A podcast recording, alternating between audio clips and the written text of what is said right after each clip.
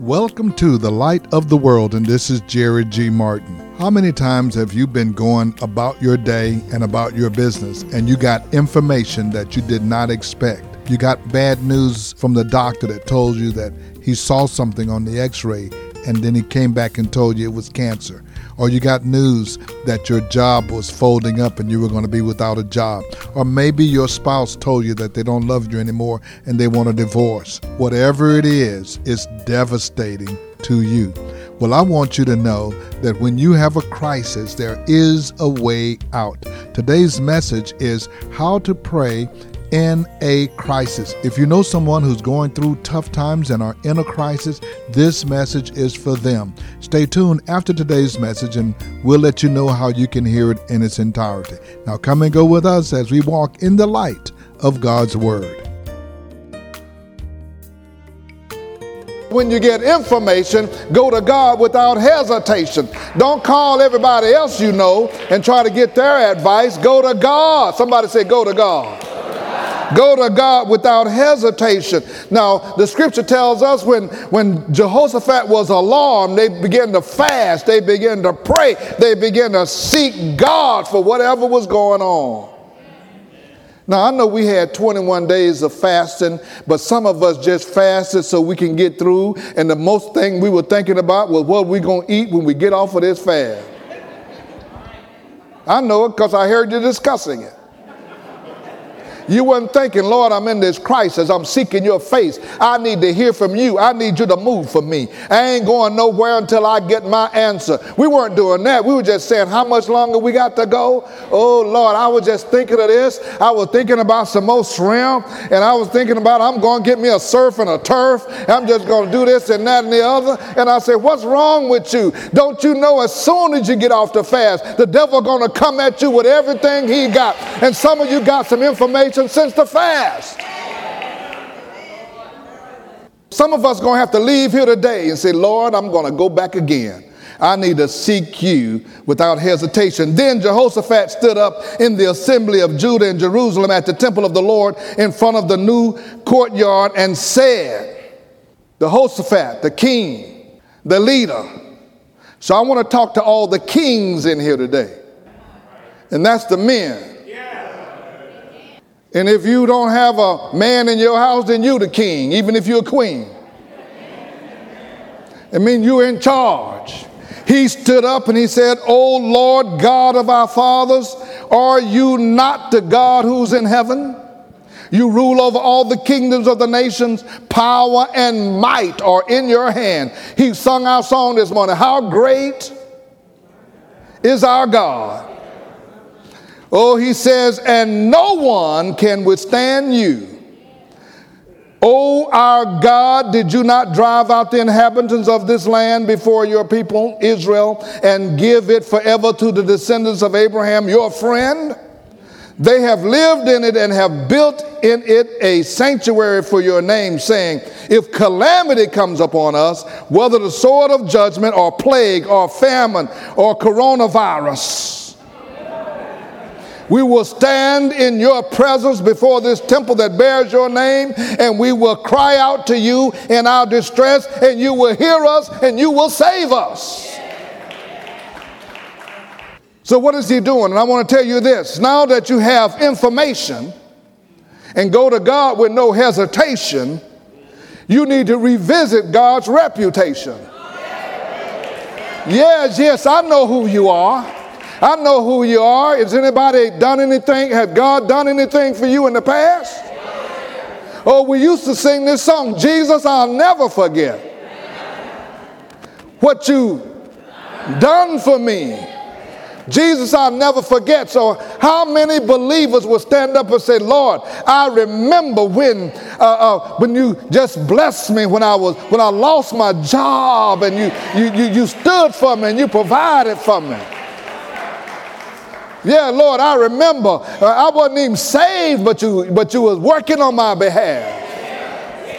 When I didn't have a job, you opened a door and worked a miracle for me, and I got a good job in corporate America that paid me good money. God, I know it was you. Lord, when I was sick and couldn't get well, and I called on you, I know it was your miracle hand that touched me. Yeah, I'm going through something right now, but I remember what you used to do. Now, Jehoshaphat did this while the Moabites and all the other ites were standing around getting ready to kill him, and he wasn't worried about them. He was talking to God. He says, I'm going to you and I'm revisiting your reputation. God, you got a reputation. He said, I know what you did for Abraham. I know what you did for Isaac. I know what you did for Jacob. I know what you did in Egypt. I know you brought them across the Red Sea. I know you gave them manna every day and fed them. I know you protected them in the wilderness. God, I know what you can do. So when you're in a crisis, you need to revisit God's reputation.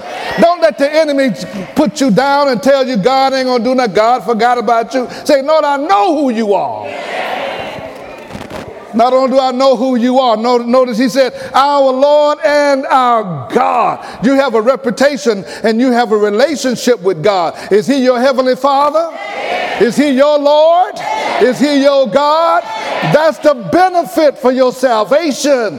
Bless the Lord, O my soul, and forget not all of his benefits. See, the devil is really good at when a crisis coming to just let you see the picture of failure and defeat and everything else. But you got to stand up and say, no, no, no, no, no. I know what God can do. Is there anybody here know what God can do? Listen, we ain't, we're not just, we're not talking about something that, that we don't know. We know, we've experienced. And, and some of you may not have experienced a miracle, but you know somebody. That's why it's good to testify of what God can do. So, with the information and no hesitation, we need to revisit God's reputation. He said, You rule over everybody. That's my enemy. All power is in your hand. No one can beat you or outdo you or overpower you. Tell him what you know that the miracles he did before in your life. Somebody wrote this down. There is no secret what God can do. What he's done for others, he'll do it for you. Have I got a witness to the power of God? oh, I like the old Baptist preacher said, Won't he do it? Come on, he said, Won't he do it? Hallelujah. He's still in the miracle working business.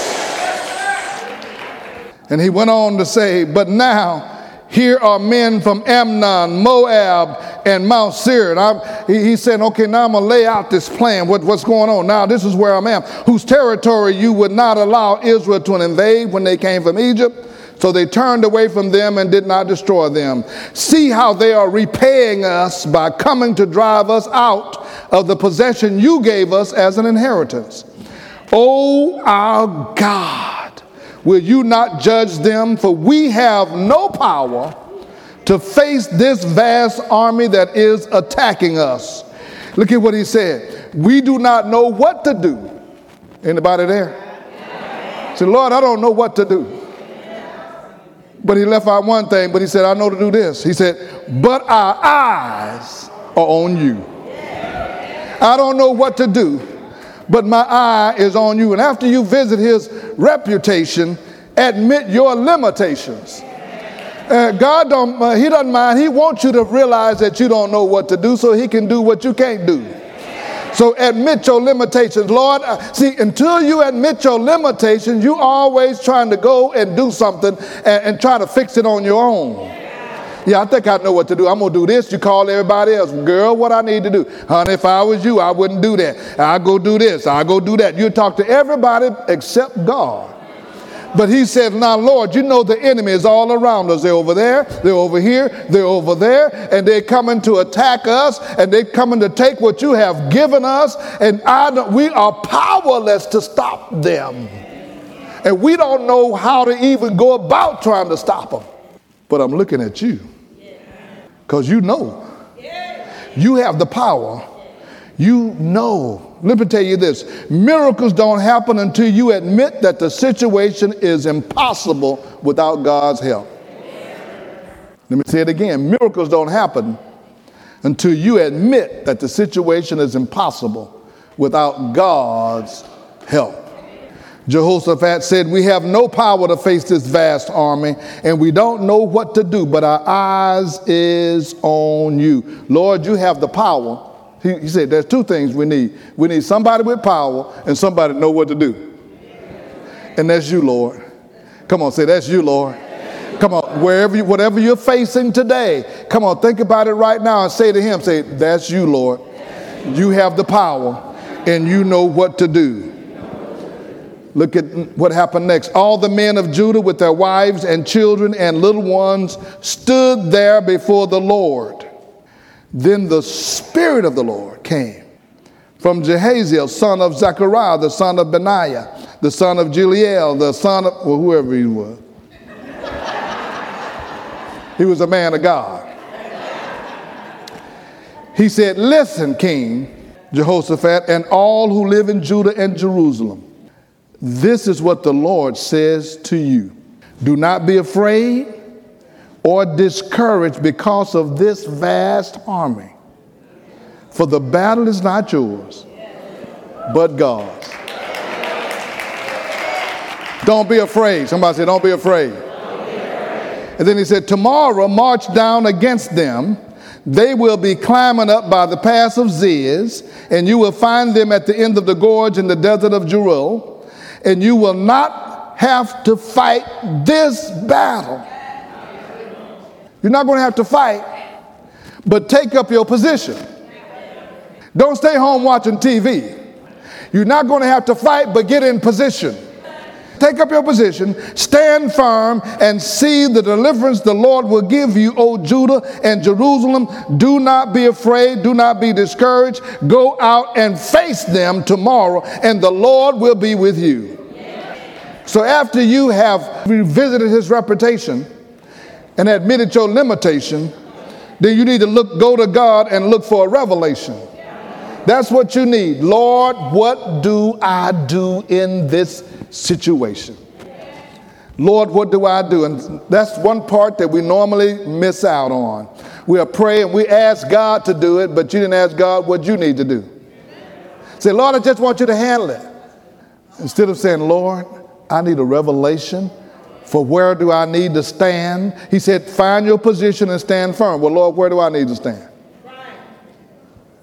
First thing we want to do, because in our natural minds, Lord, I, I, need to get all my soldiers and line them up like this and go line them up like that and move them over here and do all of this and all of that. And God said, You know what? Uh, you don't have to do none of that. You just go out and you're not going to have to fight this battle. You know, don't you want to be in so good with God, God will tell you, you ain't got to fight this one, I got it. This is Jerry G. Martin, and again, as always, we are so thankful when you take your time to join with us as we share the Word of God. You've been listening to a message called How to Pray in a Crisis. We'll get some information, and then we need to get some revelation about how God wants us to proceed when we're right in the middle of a crisis. If you would like to hear today's message, again, you can do so by going to The Light of the World Daily with Jerry G. Martin. You can also hear previous messages aired on this broadcast. Then I'd like to take a moment to just invite you to be our guest at the Light of the World. There's someone listening to me right now that is not connected with God, and you're not connected with the church family. I invite you to come to the light of the world. Come and see what God is doing. If you need God to work out a miracle in your life, or to build you up, or to restore you, come and be my guest at the light of the world. God is doing some amazing things. We meet each Sunday at 10 a.m. at 16161 Old Humble Road. Again, that's 10 a.m. at 16161 Old Humble Road. For more information, go to our website at lowcf.org. Again, that's lowcf.org. And don't forget about the Beacon Bookstore right here on our campus. We have books and Bibles and study materials. We have communion supplies, offering envelopes, and quite a few things here to meet your church needs. Call the Beacon at 281 441 2885. Again, that's 281 441 2885. Now, For the light of the world, this is Jerry G. Martin saying, May the Lord our God richly bless you, and we'll be with you again next time.